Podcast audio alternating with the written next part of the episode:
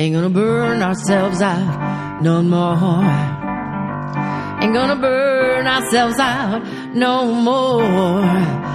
Got each other on our side, plus all the folks at Fried, the Burnout Podcast with Kate Donovan.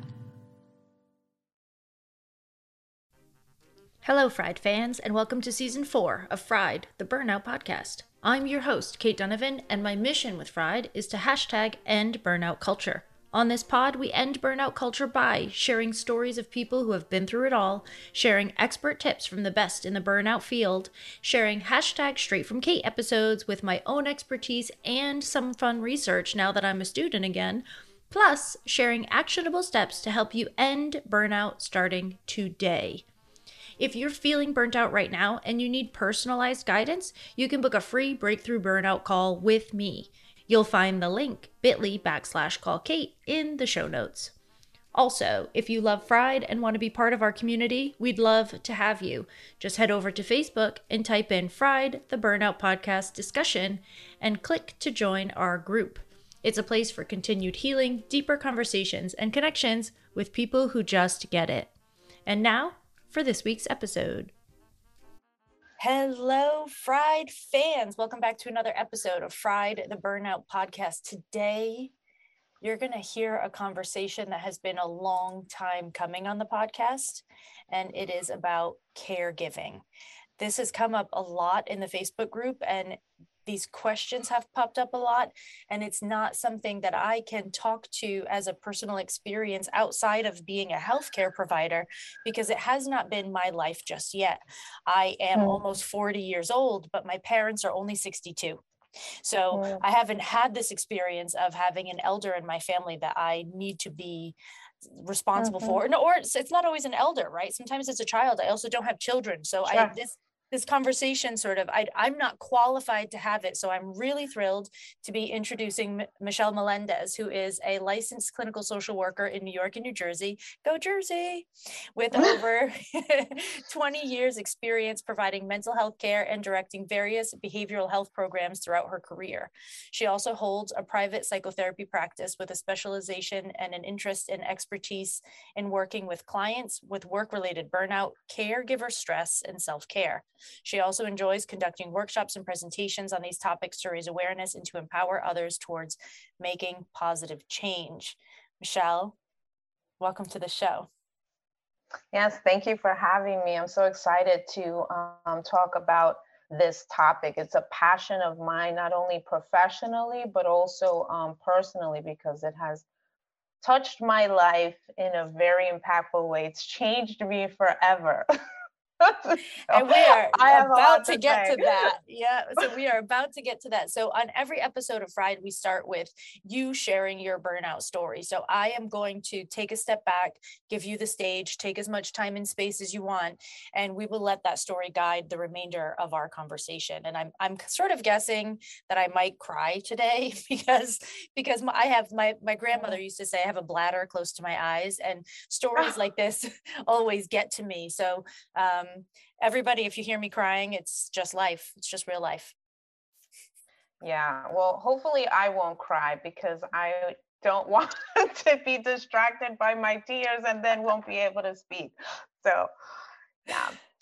So um, it started with me about, um, I would say, 13 years ago, actually. So I've been a, a caregiver for a long time. Um, it started um, with my mom, who has Alzheimer's for about 13 years, right? Which is really a long time. Most many people don't have that disease um, for that long, but you know, it's been a long journey for her. So it started out 13 years ago. I still remember where we were at the doctor's office. I remember vividly the the room we were in when the doctor walked in and um, my mom was there. Obviously, I was there. My daughter at that time was like three, sitting on my lap, probably wondering where, are we, right?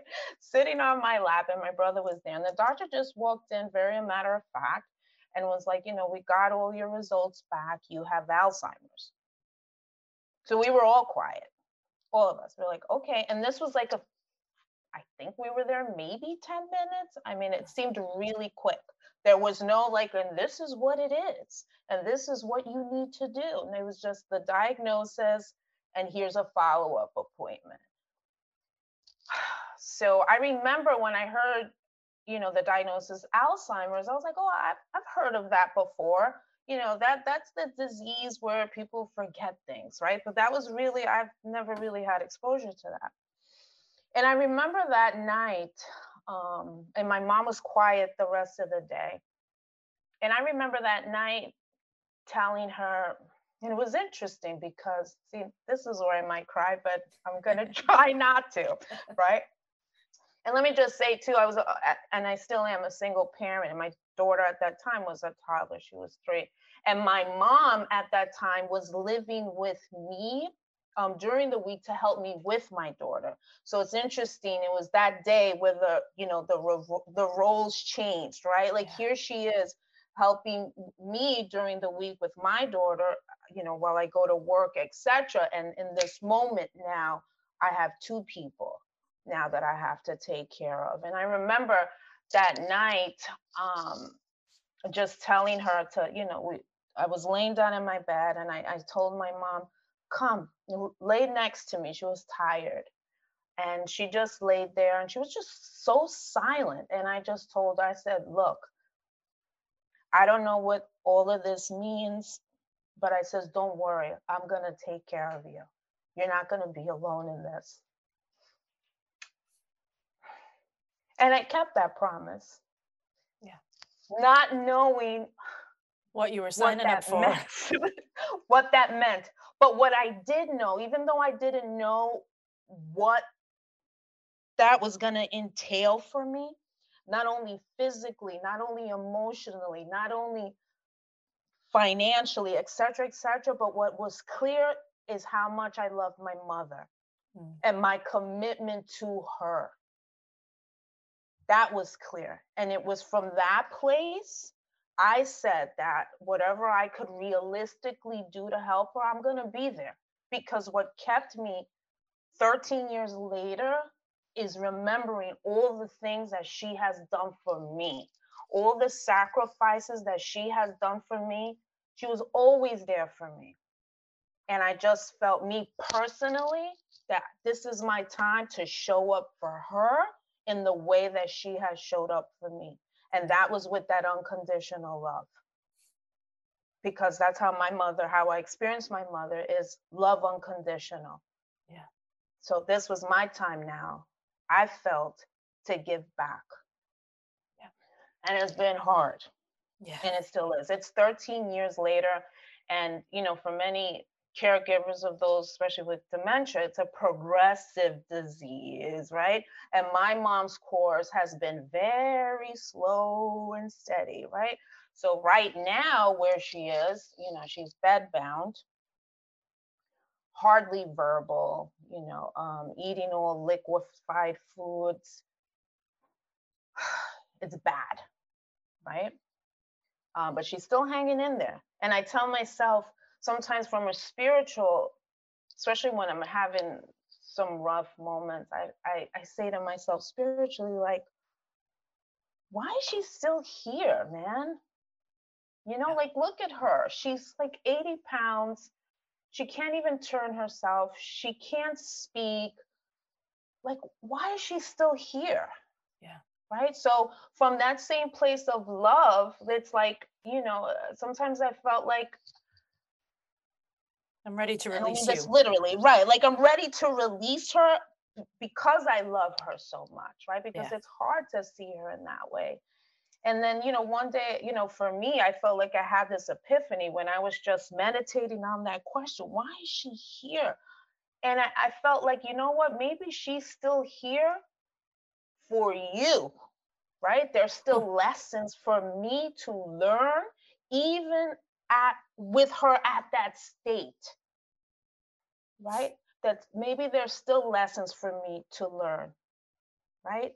Perhaps things that i can still grow from this situation as ugly and painful as it is. So perhaps she's not even here for herself necessarily but maybe it's a it, this is about me still right? Because in this long journey, I, I can tell you, I don't think that I would have been the same person that I am today if I have not experienced that. Absolutely so who knows? not. Even 13 years later, maybe there's still some more. For you, for your daughter, who knows? Right. Yeah. So what I'm thinking about when you say this, first of all, everyone, I already cried once. So let's just let's just mark that off the list. Um, Right.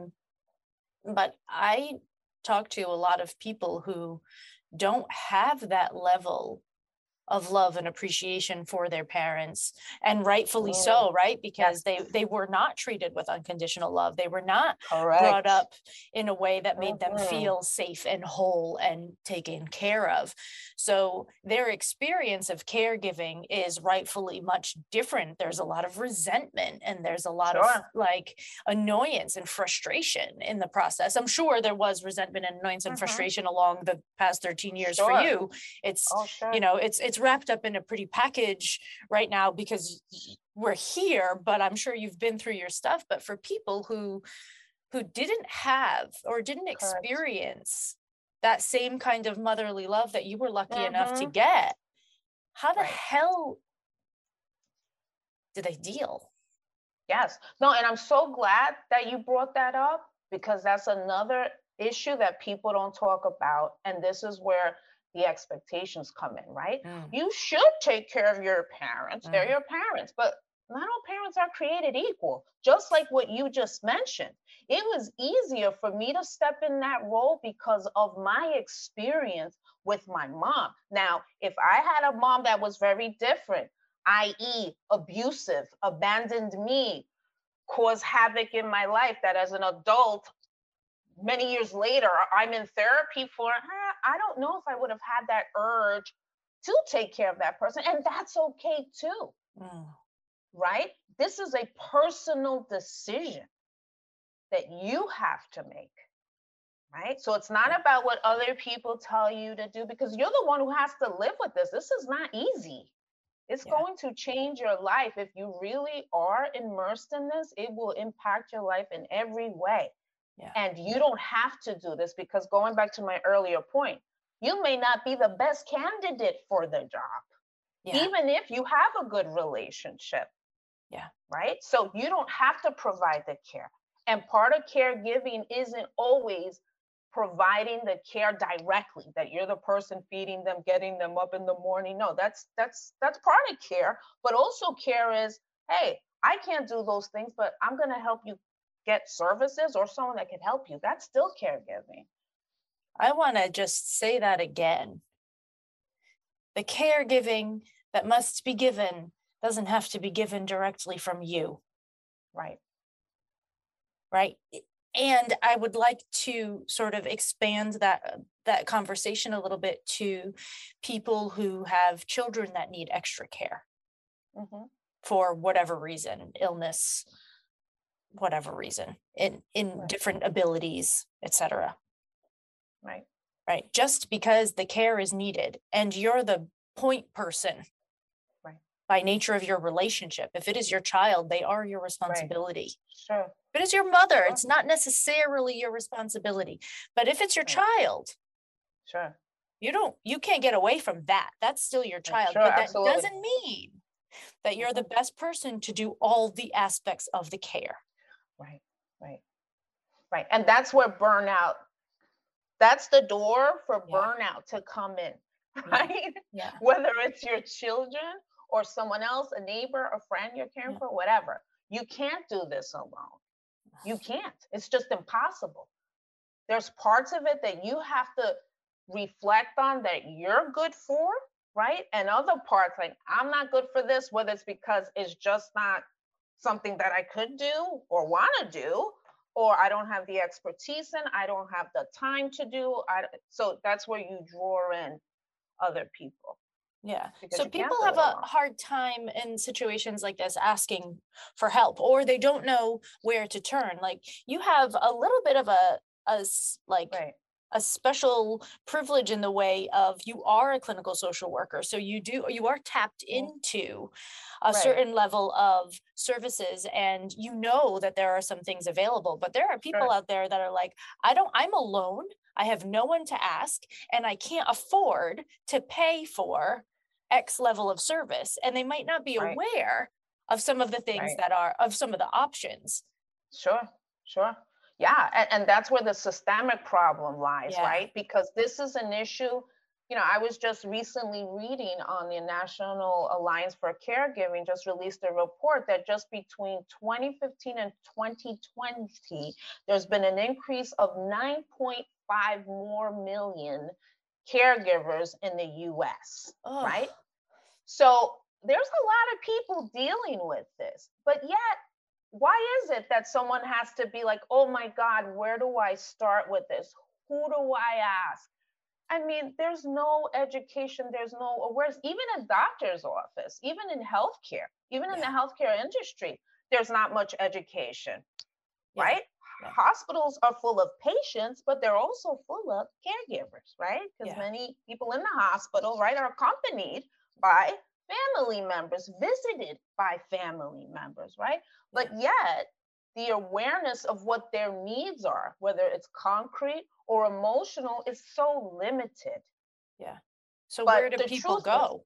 You know, what do Yeah, people well- do? Like if you you find Mm-hmm. yourself in a situation sort of suddenly, like you go to a doctor's office one day and within 10 minutes they're like, sorry, mom has Alzheimer's. Bye. Right. What do you what do you do? Yeah. Well, I mean, th- the good news is that there re- there are some organizations really doing good work, right, in terms of education and awareness um, and resource. You know, your example about Alzheimer's, the Alzheimer's Association has a hotline. They have a website, right? So there are resources. National Alliance of Caregiving, another great resource. Family Caregiver Alliance. So there are, you know, websites and organizations that their their whole commitment and mission is on educating and supporting caregivers Mm. but i understand like at that time when my mother got her diagnosis i didn't know of anyone because it wasn't relevant at that time right Yeah. you know i had to dig my way into finding a lot of the the the things that i know about now and sure absolutely my background has definitely worked to my favor and you know years ago, um, like I told you, my mother's experience has been so life changing um, that back in about 2015, I was so disturbed about the fact that there is no resources for caregivers that, you know, one day I just made the decision. I said, oh my God, I, I have to be that person that I wish I had once Mhm. upon a time, right? Mhm. And I started free support groups in the public library. Actually, I spoke with the local mayor of my town. I educate, I met with him, I educated him about caregiving, about the need for resources, and he supported me. I started free support groups in the library where again, and for all caregivers. So it's not important, you know, oh, this is Alzheimer's care, this is uh, COPD. No, because at the end of the day, sure, the the the the the, the, so, the health conditions that we may be providing care for may be different, but our experience is the same, Mhm. and that's what brought us all together. So we would meet monthly, share, you know, self care tips, resources, etc. Um, but there should be more of the, those kinds of um, supports out there in the community because you know going back to the recent report that i stated um, it was also indicated that caregivers health is showing now that their health is decreasing more so now than it did five years ago. So here we go back to burnout going back to self-care and, and, and you know it's interesting if you don't watch that it's, it's it's an interesting irony. If you're a caregiver who's burned out what's going to wind up happening for many of you going to wind up in the nursing home before the person that you're caring for you're going to be in the hospital. Yeah. right? And you never thought about that and, and you're going to wonder how did i ever get here you stop going to doctor's appointments. You start stress eating. You stop exercising. You be self isolate from people that you know used to be in your life. So it's and that doesn't happen overnight right? It happens slowly. And now you're a patient who needs a caregiver right? Isn't that something? Yeah. And they say the statistics are pretty clear that as the boomers age, mm-hmm. now the number of caregivers that if it went up in those past sure. five years by 9.5 million it's supposed to double that mm. within the next 10 right right we're not we're not going to have less caregiving to do we're going to have that's more right. and more because we have an enormous generation that's just above us that's all going to age at the same time right so this burden is coming toward a lot of a lot of people Yes. It's just getting more and more and more. So you did mention a couple of organizations that I will put links to those in the show okay. notes so that people can access them because I want people to have every resource that they can possibly have. But so if you're sort of going along this caregiving journey, whether you are doing it as a mother, a family mm. member, a friend, a, a sibling, a you know child, whatever, and you realize that you're in this burnout mode and and maybe you're not quite in the hospital yet but you're starting to realize that your health is breaking down. How do you create space to care for yourself while still providing care for the person in your care without feeling so damn guilty? Right. Because you feel like you're by giving yourself something you feel like you're taking something away from them. Sure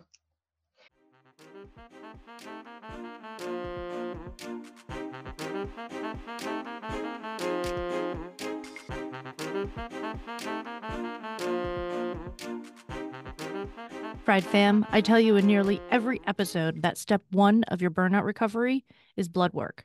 And I know that a lot of you avoid it because it's a pain and because your doctor has told you that everything is quote unquote fine.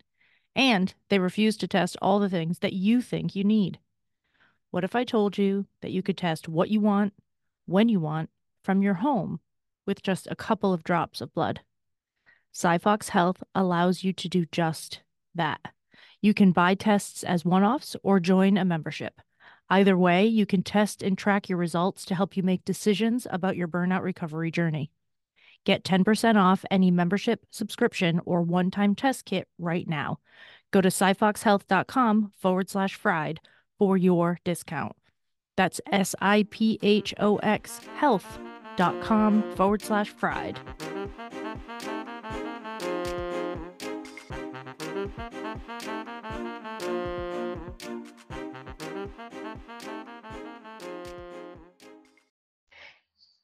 So, this is where like creativity is important, right? Because your self-care what that looked like prior to your caregiver journey was i'm sure it was very different right? So it's not and it, it's so it can no longer be the same right? Especially if you don't have help right? Other people helping you.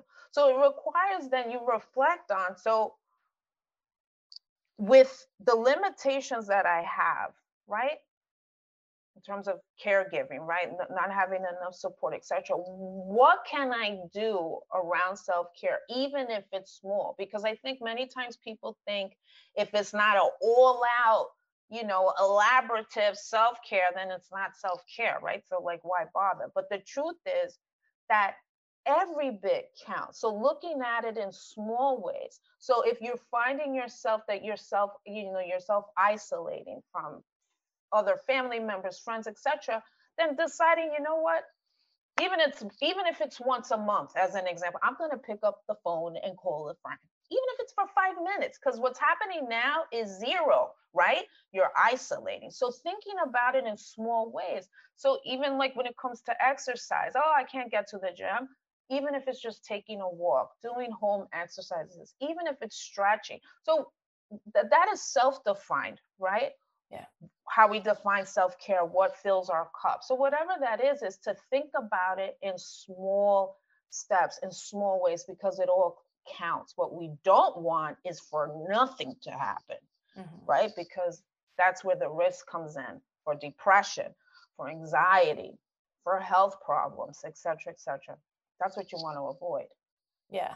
And I think that getting into some of these resources that you mentioned, you will find that there are people that can come and sit for a half an hour so that you can leave the house. There are people right. available within different communities and different services that can come during mealtime and feed your the person under your care the care caregivee i suppose right? Is there, mm-hmm. are these services that exist and if you're not utilizing them you're not doing yourself any favors. There is a very Right. clear relationship to f- between asking for help and the level of your resilience. It's the only behavior that research has shown to increase your resilience is asking for help. So asking for help and then using it actually makes you a better caregiver over time because you are able to decrease that resentment. You're able to decrease that frustration because you're actually taking time to do things for yourself. I know that also in new jersey in particular i know that there is a way through medicare medicaid i'm not sure mm-hmm. exactly what for you to get paid for Right. being a caregiver so Right. instead of if if there's there is money available for for caregivers and you can assign that money to yourself or to your cousin or to whoever Sure. you want to assign it to so Mhm. that's i don't know if that's the same in in every state and i don't know how it works in different places in the world but i do know that in new jersey that that's an available option so if you're caregiving and you feel like you don't have enough money and you're not taking advantage of that resource well then Right.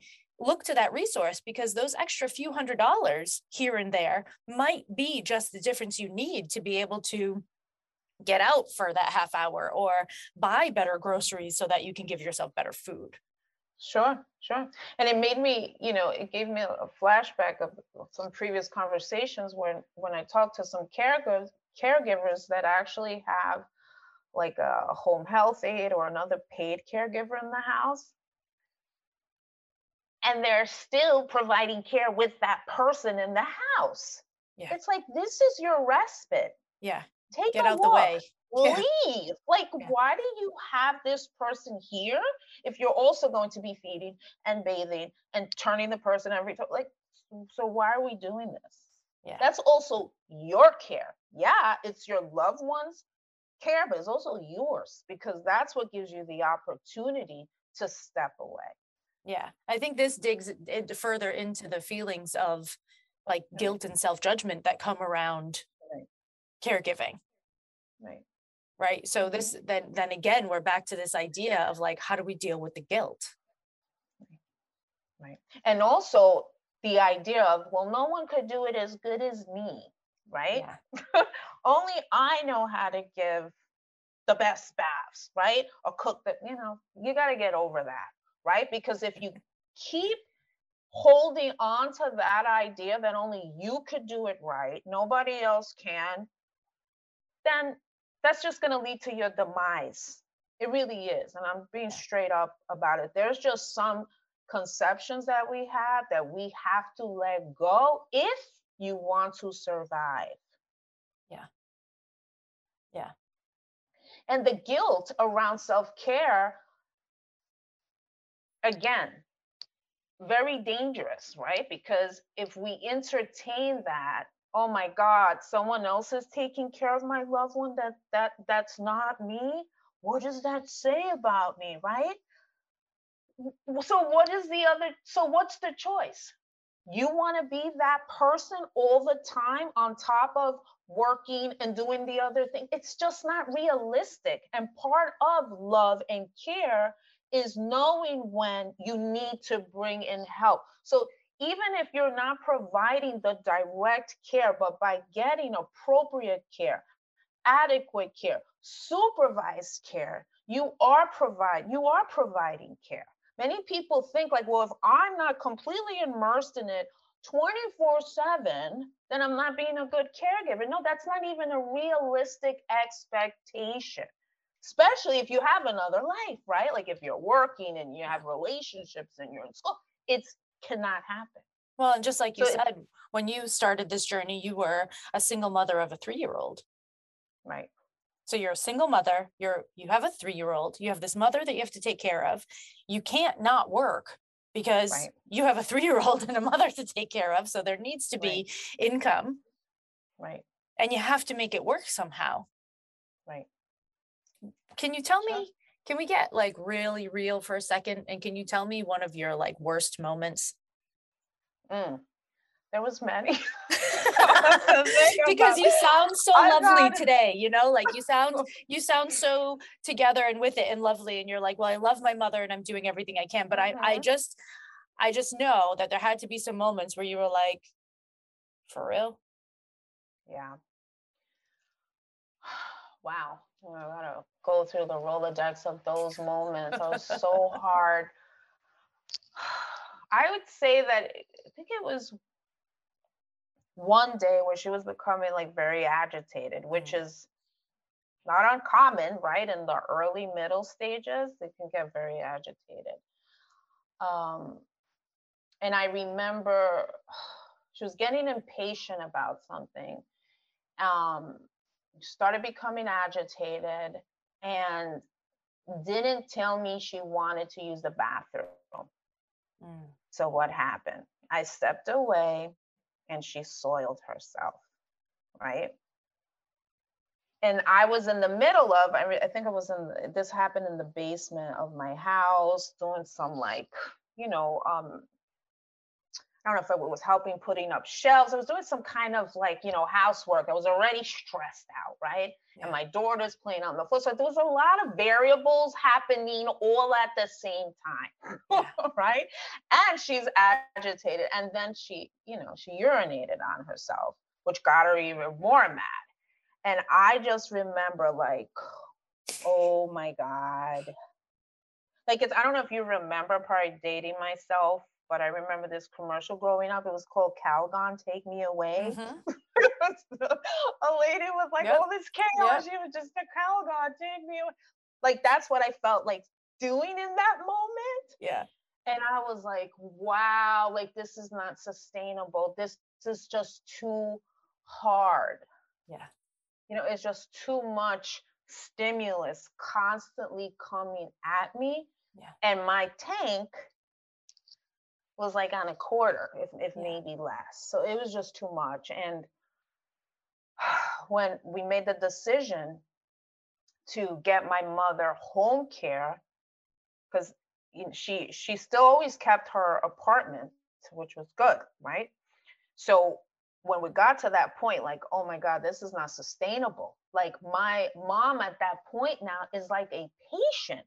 Yeah. Like, and where I live is not a hospital. I don't have nurses and all these other techs to help me in this in those moments, right? Yeah.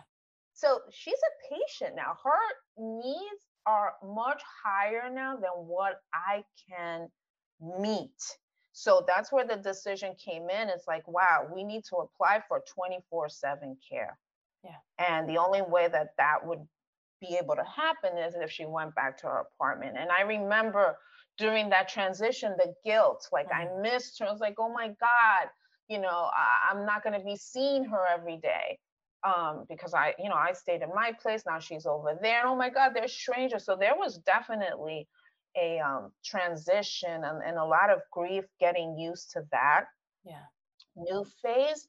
But, you know, later, you know, I realized like, my God, like that saved my life too yeah. Because I was feeling like, oh my God, like I'm gonna wind up in the nursing home. Let's stop talking about her being like it's gonna be me, man. That's what it felt like. So in the middle, when she got back home, she got the 24-7 care. And it was good for her because think about it. This is like, you know, I'm dealing with three generations, right? I had myself, my daughter, who's three years old wants to go to the park and play, yeah. go to ballet class. And at that time, I had to bring my mother with me. So my mother's like, I don't want to be in ballet. Yeah. You know what I mean? And doing these things, it's not fair to her. Yeah. Right. Or I had to go to the supermarket. I had to bring my daughter and my mom. It's not even fair to her. Right. She yeah. needs to be in a nice, quiet location and just someone just 24 hours just you know meeting all her needs. So in the end it worked out the best for all of us. And again that's where i started getting my fuel back. And that's because i, I had an opportunity to step up to step back yeah. and to come back to myself because i was just put on a shelf yeah. um, for a few years. So yeah. So something that you grace. said something that you said during this this past couple of minutes is something that I think is extremely important and needs to be addressed is that there's a grieving process that happens when you're caregiving while your caregivee is alive. And if it's Oh, your sure. child, there's often Mhm. grief for the life that you wish that they could have. Yeah. If it's right. a parent, you're grieving the loss of that parent before you actually lose them, especially if there's a dementia involved because they're not that their Sure. personality changes, they're not the same person. So Mhm. How do you have any suggestions for people how they can manage and and address and be real with themselves about that grief while their caregivee is still living Yeah, sure. Yeah, that that is so such a complicated Mm, experience. You know, and sometimes we term that as like ambiguous loss. And in, and Yeah. in terms of Alzheimer's, they call it the long goodbye. Yeah right? So it's like I've been saying goodbye for 13 years, right? So it's like i- i- mom is here, but not really. Yeah. Right. So dealing with that is so, it's so, such a complicated experience and one in which, again, you know, it's only over time that you, if I could say, kind of adapt to it. I'm not going to say get used to it, but you kind of just learn to live with it. And I think for me, one of the hardest things, again, talking about my personal experience with Yeah. my mother, and I recognize that's not true for other people, but just keeping it on me, my mom was not only my mother, she was also like my best friend right? Mm, She was also, um, you know, in terms of my career in school, she was almost like a mentor. It's like, Mom, I'm thinking of applying for this job or doing this. And so she was always like that, you know, that that voice of encouragement. And, and I could talk to my mom about everything. So when Alzheimer's came, I lost all these roles in my mother. So it's like, oh my God, I lost mom. I lost my good friend. I lost like a mentor. I lost like my all these- sounding board yes, my sounding board for all things. And I was like, wow. So I got to a place, like again, in my experience, and said to myself, like, Michelle, you, you didn't lose your relationship with your mom. It's just redefined now. It's different. Yeah. Right. So we still have that relationship, but it's just different now. Yeah. So it's not that I lost her completely. She's just still there, but in a different way. Yeah. Right. And and now I'm there for her in a different way. So I think in terms of like grieving that, there is no formula. There's nothing that someone could tell you that's gonna make that better. It is what it is. It Yeah. hurts.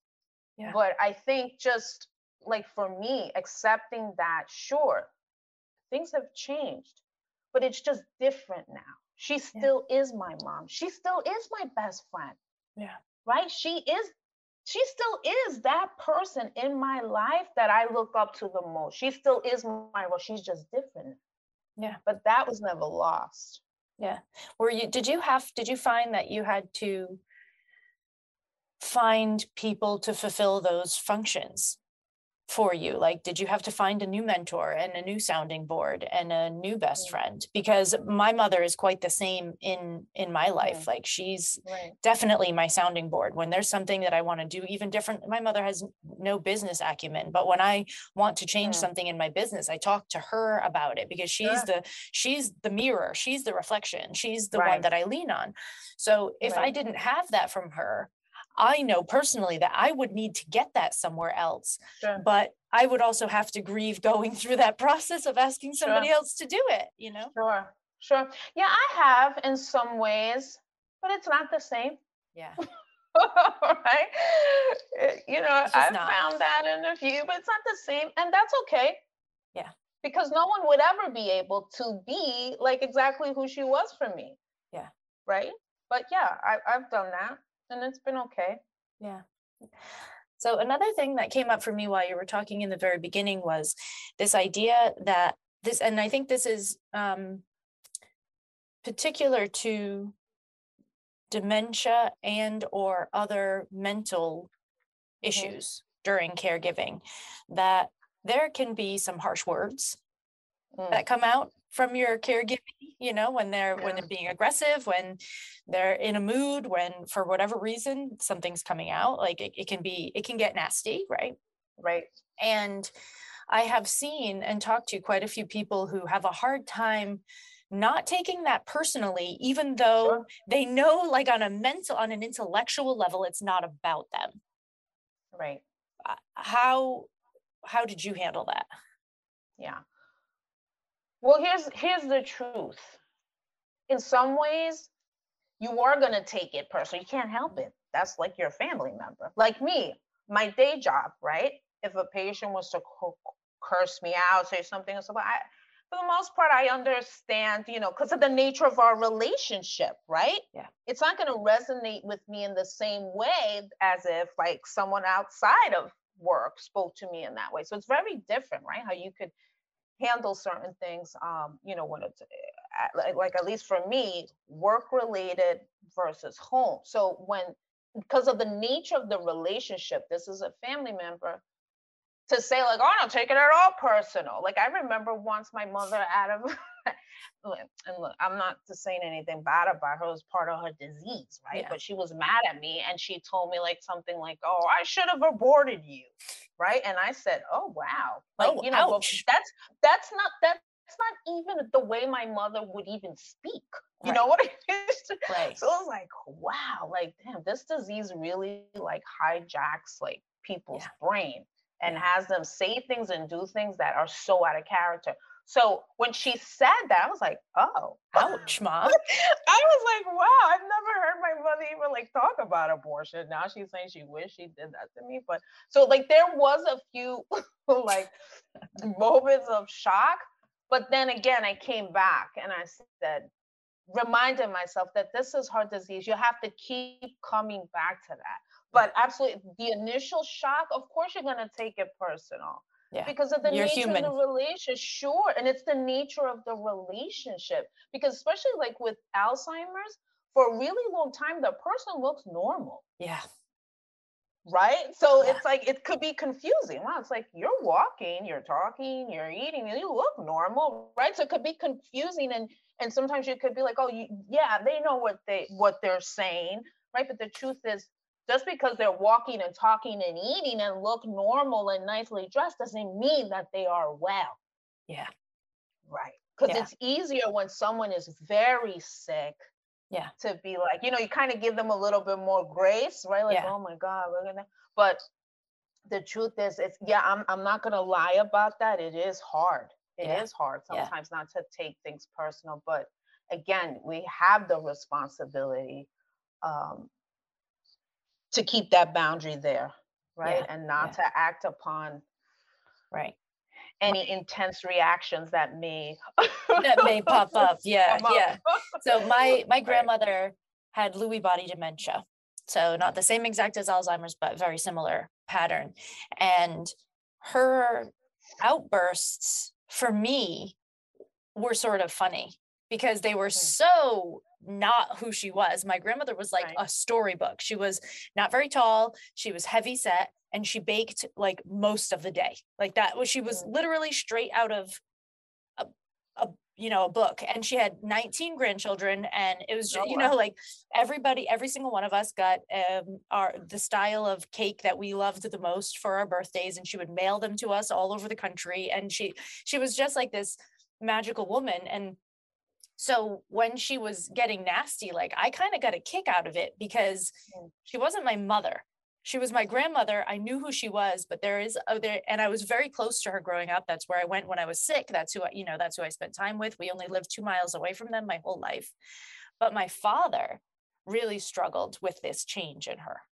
Mm. So the personality changes and the and the nastiness that came out were really affecting him and sure. i was i was able to have a little bit more distance to it because it was so obvious to me that it mm. wasn't her that right. i just sort of like whatever but when we would go see her she was in a home and when we would see her and she would say something my father would like have to leave the room mm. And i would be able to handle it so i think it's also important to touch upon the fact that if there are multiple people in the caregiving situation that everybody can right.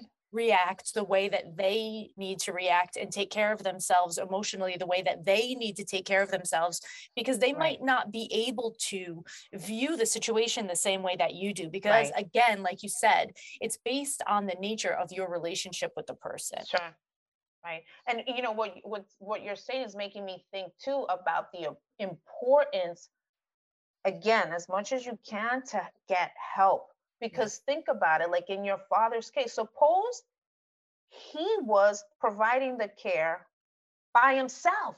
There was yeah. no one else there. You weren't there, no one else was there.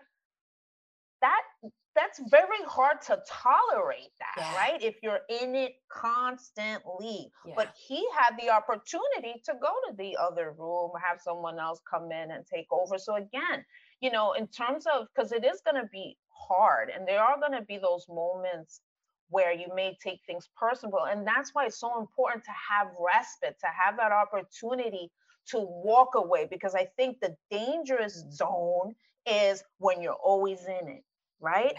And those things are happening and you can't go, right? You, you can't step away. I think that's where it could get risky in, in, in many ways. And that, that there it goes again around when we talk about safety, self-care is a safety measure because yeah. it gives you the tolerance to deal with those difficult moments.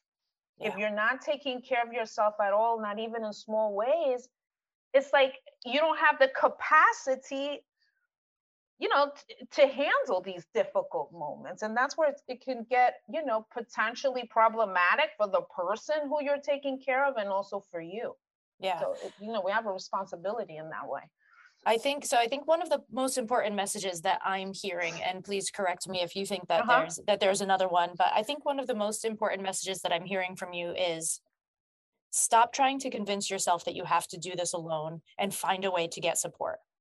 Right. Sure.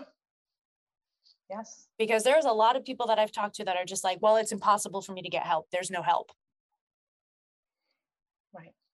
And what you're saying is get creative. You need to get help somehow, some way, because mm-hmm. This is not sustainable for you to be doing 24 hours a day, seven days a week. Sure. And it can be for a little bit.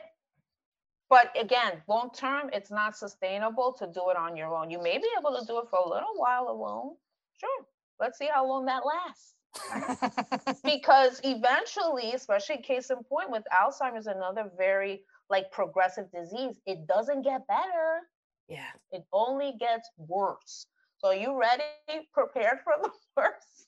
Yeah. Right? You have to get prepared for that.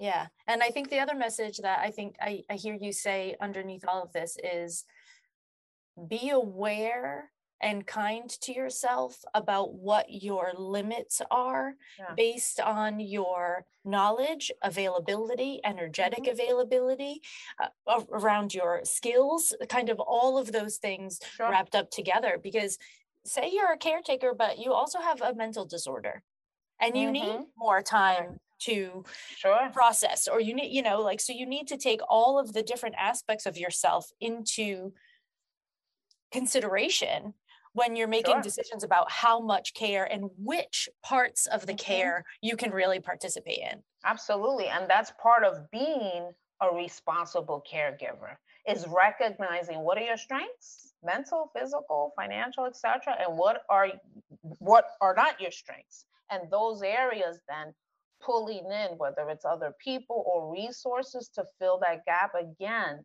as much as you can but there's no there's no right or wrong answer to this, right? It's a yeah. personal decision. And at the end of the day, you don't have to do this. That's still a choice, right? Because I, I, I just heard when, people go, you know, in my yeah. mind, like people, I hear people listening go, oh, what do you mean? If I don't do it, it won't get done. Like, of course I have to do right. this. Yeah. And sometimes when you think that you have no choice, that's what contributes to the resentment, yeah. to the extra stress. Yeah. Right? Is when you think that, you know, there is no one else. I have to do it all alone or else it's not going to get done. Um, but for me, again, putting it back on the I, this was a choice. Sure, she was my mom and she was a great mom, but I didn't have to do this. Yeah. I chose to. That's going to be a hard one for some people to swallow, but I think really, really, really important to say. So we are getting close to the top of an hour Mhm. already, which seems unbelievable because I feel like there's so Mhm. many aspects of this conversation that are so important. But can you tell people now sort of what it is that you do and what it is that you offer in this space so that they can get an idea of outside of the resources that you mentioned, what kind of resources are out there? Well, what I, you know, as you mentioned earlier, I do have a, a private counseling practice, and some of my clients are caregivers. So, you know, we, you know, I help, I help other caregivers, you know, along their journey in terms of providing caregiver education and resources and like emotional support. I also um, have done a lot of workshops around care, you know, caregiver burnout. Again, just education about what it is how do you ask for help talking about resources etc so um, a lot of my workshops or uh, presentations are more around care self-care for caregivers right and talking Yeah. about caregiver burnout in terms of um, other resources you know like some of those organizations that i mentioned earlier Mhm. i think are a good start um, to get people some information about you know what what does it mean to be a caregiver um, they also list um, resources are, as well on those websites as well as offer their phone number to speak to somebody Yeah. um, so that that would be something that i suggest Yeah. So if somebody's listening to this now and they're like, um, Michelle, I need to talk to you yesterday, how do they find you? How do they get in touch with you? Um, I could share my email. Um, my, the name of my practice is called Self Care Solutions. Uh, my email is selfcaresolutions now at gmail.com. So don't worry, everybody. You don't have to remember that if your brain is burnt out and you're having a hard time. I have it noted here already. It is in a little chart. It will be put into the show notes so that you have it. Michelle, thank you so much for first of all your knowledge but second of all your willingness to sort of go to the dark places with me i know that I, Mm. I do ask people to share the scarier parts of their stories because these are the parts that other people relate to and they say oh god i went through that too you know so i know you had to dig a little bit to get to those places and i'm so grateful that you were able to to share them with us because i think that that's what will really make our listeners feel understood um, Sure. and that that's so useful that's so useful so I'm, I'm so grateful. Thank you so much for being here. Thanks yeah, for no, you're welcome. Thank co- you. coming and chatting on fried and listen up fried fans. What you just heard just now is as simple as if you're caregiving you're not alone. If you're caregiving you need breaks in some way shape or form. And if you're caregiving you're probably just not good at all of it. Right. so do the parts you're good at and get help for the rest Yes. Yeah, and thank you, Kate. Thank you. Um, I don't know many people who speak about burnout in the way that you do. I wish they did. There would be more understanding, I think, about what this, you know, the whole burnout means and, you know, what people need in, in terms of burnout recovery. So thank you for the work that you do and how you do it because it's definitely helped me. So Oh, I'm so you. grateful for that. Thank you. All right, fried fans, go off, take care of yourselves, and give yourselves first what you need. Give to yourself Mhm. first so that you can then have the tolerance and availability and energy to give to others. Absolutely. Until next time. Thank you. Thank you.